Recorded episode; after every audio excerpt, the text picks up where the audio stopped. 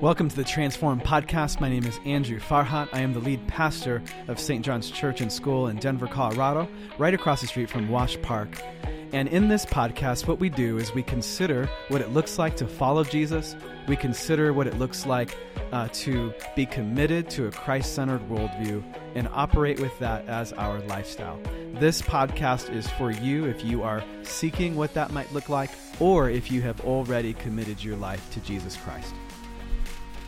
Welcome to the Transform Podcast. My name is Andrew Farhat. I'm so excited that you are listening uh, to our podcast. And our mission with this podcast is to, we want to spread renewed hope and life through Jesus Christ. We love Jesus and we want people to know about the person and work of Jesus so that they can see, man, that he is awesome. Isn't he awesome, Daisy? Yes. Daisy is my guest today. Uh, I think views are higher when you are here um, so I'm grateful that you're here today. So, you. Uh, you know, I'm giving a little props to my wife. Thank you uh, for being here. And then also, if you, um, if you like what you're listening to today, I want to encourage you to subscribe and also to share it with somebody you think could be blessed by this podcast. Today's question is What is original sin? So here we go. We're going to get a little bit uh, doctrinal, theological. Uh, we believe that theology is very practical, and hopefully, as we go through this topic, we're going to see uh, why this is important. I think all of us have heard of original sin, um, whether you're a believer or not believer, or spiritual or secular. Like it's been something, it's a phrase that's been out there, I think, for a long time. Um, and so, this is an opportunity for us to unpack it and what does it mean for our lives? Why is it important to believe in? Um, and so Daisy's going to facilitate today. so let's just start off. What is original sin? What does that mean? Psalm 51, verse 5 says this Behold, I was brought forth in iniquity, and in sin did my mother conceive me. So, this is from King David, who wrote this psalm way back when. This is actually a psalm of repentance in the scriptures, and he is reflecting on his depravity. He's reflecting on his bondage and uh, his utter need for the sheer grace of God in this passage. Also, the doctrine of original sin in the New Testament uh, is famous in Romans 5, verses 12 and 18. Paul writes, Therefore, just as sin came into the world through one man, and death through sin, and so death spread to all men because all sinned. And then in verse 18, therefore, as one trespass led to condemnation for all men, so one act of righteousness leads to justification and life for all men. So, what Adam is saying in this passage of scripture is that through Adam's trespass, as our first father, um, sin spread to all humankind. So, just as a virus starts on one part of the hard drive, and then spreads throughout. Uh, this is how the doctrine of sin works. And maybe as we listen to this, we're like, okay, now I get it. Now I get why the world is the way the world is. Now I get why my children won't do anything I tell them to. there, there, there's a there's a corruption of our nature that is there where things are not quite in harmony with our creator uh, they are not quite what uh, God originally intended in the beginning. Um, and so I think probably our first reaction to this is, man, this sucks. um, and yeah, because what this means is we come into the world um, and we do have a sinful nature. And I guess what I would say to this, Daisy, is that we are Western individual individualists, a lot of our hearers, not all, but some, and we think, man, your choices should just impact you. Other people's choices are their choices. Mm-hmm. So why does Adam's sin start me off on the wrong foot with God? And I guess I'd say I understand like where your brain's going. However, that's simply not the way the world works. It's simply not the way it is. So, our actions impact those around us. Uh, many of us know the story of the big company Enron and how there were two executives at the top who embarked upon some endeavors where they were found guilty, you know, of some things, and they were found guilty of some corruption. Now, hundreds of employees lost their jobs because of the corruption of those at the top. Now, you could say, well, why did they lose their jobs? Like they didn't do anything wrong. Well, the, im- the, the sin of the people at the top impacted the people that they have relationships with. So the doctrine of original sin, I think, makes us think twice before we make a choice. Before you make that decision, before you do what you think you need to do, think about how is this going to impact those around me? What difference is that going to make to my family, my community, the people that I care about? Um, there's so many examples I can give an abusive father, an unfaithful pastor, a sports figure that everyone looked up to that had millions of followers. And then finally, I like to use this example because I think it's very relevant still. Is I, I remember in the 1990s, you remember when Rodney King was caught on camera? Well, I, I shouldn't say it that way.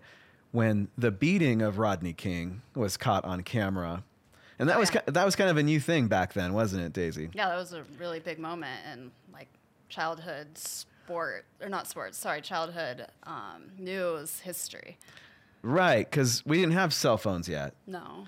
We didn't have all that yet, so it wasn't as common for everyone to just record stuff. So somebody pulled out one of those camcorders at the time, um, and it was captured. And it, I think it was the concern was there was an excessive beating taking place, and it was certainly excessive. And I think everyone looking at it would agree. and Whether it seemed to be race motivated, which also added to the fire.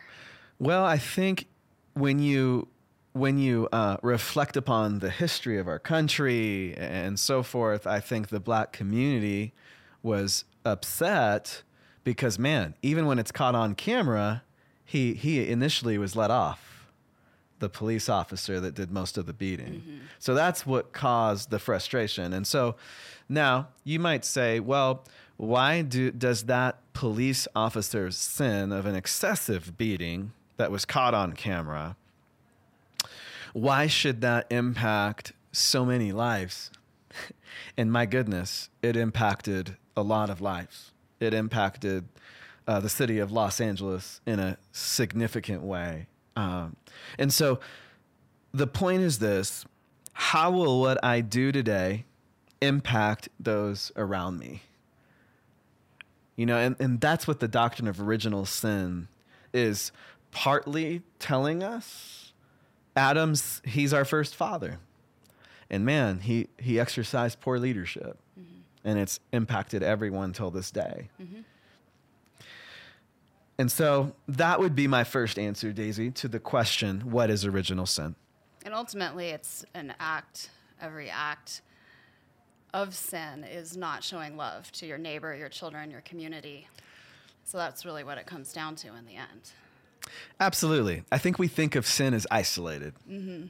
Like it's my sin, it's my private life, it's, you know, none of your business, right? But I think if we just kind of think about sin, definitely it does impact those around us. So, if, like, if you are making uh, idols out of things that you shouldn't, man, the people around you are going to know what you're obsessed with pretty quick. Um, if you're dishonoring those who are in authority, ah, man, that's going to impact people around you. If there's sexual sin, you know, that tends to be one that uh, causes a lot of damage to a community. It's very, very rare, I would say, that a sin doesn't affect more than just yourself. I mean, it's possible, but it's rare. Absolutely. 100%. And that's what scripture's trying to help us with is to get out of our individualistic mindset and bring us into a more biblical communal mindset. We are a community of human beings. Yes, absolutely. So, why does it matter that we believe in in- uh, original sin? So here's what I'd say. It's important that we believe in the doctrine of original sin because what we believe about this doctrine will also determine how more or less grace centered our theology, our lifestyle, our preaching and teaching that we are drawn to will be. So, for example, churches that are too optimistic about human power mm. will preach very man centered, law driven sermons and messages. And there's a theology. So, the, the theology of, of sin, which maybe they don't believe in the doctrine of original sin, uh, they're, they're believing so much on human beings' power that it will lead to a whole sermon on how you're going to be prosperous in your life if you're obedient, or a whole sermon on basically how you can use your free, your willpower your willpower to reach a point of perfect sanctification and perfect holiness in your life. Um, and, and also this was first uh, denied the doctrine of original sin was first denied by a pastor in the fifth century by the name of pelagius pelagius did not believe we inherited sin from adam and so, St. Augustine, the, the famous North African pastor and writer who has influenced uh, John Calvin and Martin Luther, um, and they were all inspired by the Apostle Paul. Basically, St. Augustine taught the doctrine of original sin, but then he's also famous to because he's called the doctor of grace.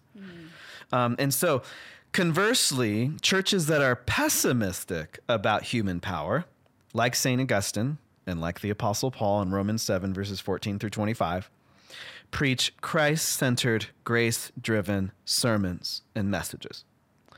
And so, if you're looking for a great book that really recovers the power of the gospel, I'd highly recommend Gospel by J.D. Greear. I think he does a fabulous job. He's a great communicator and writer. And in the book, he has this awesome metaphor that stuck with me. I think I read it about 11 years ago, and it still impacts the way I think and pray.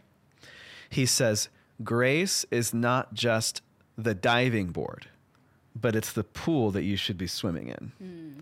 So he invites you not to just say, Did you receive grace when you came became a Christian? But rather, how are you saturating your life with the grace of God today? Yeah, that's powerful. It's a, you know, a big um, way that we live every day in our lives. Yeah. So like how how would we saturate our lives with the grace of God in the light of the doctrine of original sin? Um, I think that there's a uh, an invitation to pray grace over your life daily, to remember the gospel, but then also to remember God's faithfulness in your life, and and then all of a sudden, man, now all, God becomes the subject of a, lot, of a lot of the verbs in your life. Rather than you being the subject of a lot of the verbs, God is the subject. Now, this doesn't mean that there's no room for instruction and sanctification in the Christian life. Uh, there is a third use of the law in the Christian life, which means there, there's an ex- instructive use, like we need instructions so that we know how to live our lives. But yet, it is driven by our new identity as believers in Jesus Christ. And I would say this belief in this doctrine causes us to just be wholly dependent on Jesus for our salvation. You know, it's not something that we can we can't save ourselves, we can't make ourselves perfect, we can't sanctify ourselves. It's all the work of Jesus in our lives. And I think you can't separate that belief from the belief of original sin. They just go together. Absolutely. Absolutely. So what is grace? That is a great question. And I'm going to share something that maybe is not the traditional definition. And it comes from Titus chapter 2, verses 11 and 13. And here's what Paul says He says, For the grace of God has appeared, bringing salvation for all people. Okay, so that's verse 11. But then look at verse 13. And it says, We're waiting for the appearing, there's that word again, of Jesus Christ. So the grace of God has appeared, and then we're waiting for an appearing of that grace of God. And he says that that person who is the grace of God is Jesus. So, what I would submit to you is grace is a person. Grace is not just a concept. You see, and I think this makes all the difference because I think a lot of churches that have become law driven are reacting to a weak theology of grace as a concept. And maybe that concept has just been taught like it's a hall pass. You have a pass. Um, you suck, but you get a pass. Mm-hmm. Well, that's not so transformational. Right. you know, it's like you're you're off the hook. You know, so if we preach grace as if it simply gets us off the hook, then we have missed out on how the New Testament talks about grace. Grace is a person, that person is Jesus, and he's a person that we see.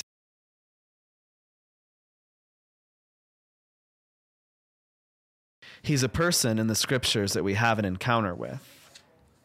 So if you if you look at the gospels, you'll see that there is a woman caught in adultery, or the, the man that was born blind, or there's the dead man, Lazarus.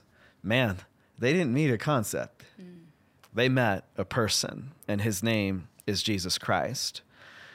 So, what's the point?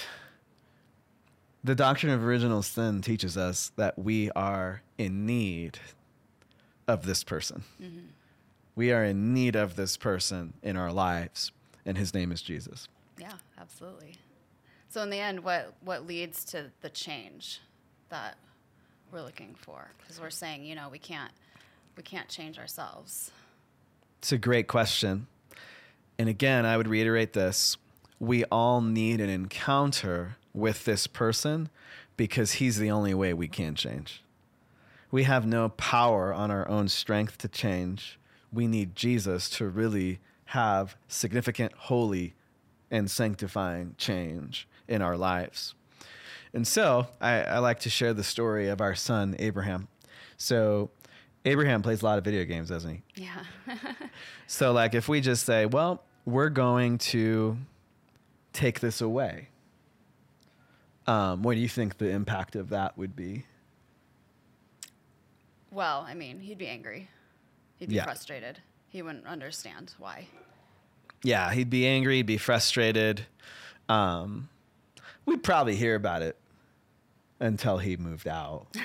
That's probably you know what I'm saying. Yeah. Um, you know, and so it'd be it'd be tough. And so I guess the question is, if we really think that this is something that needs to change, what would cause him to want to give his time, energy, and resources to something else?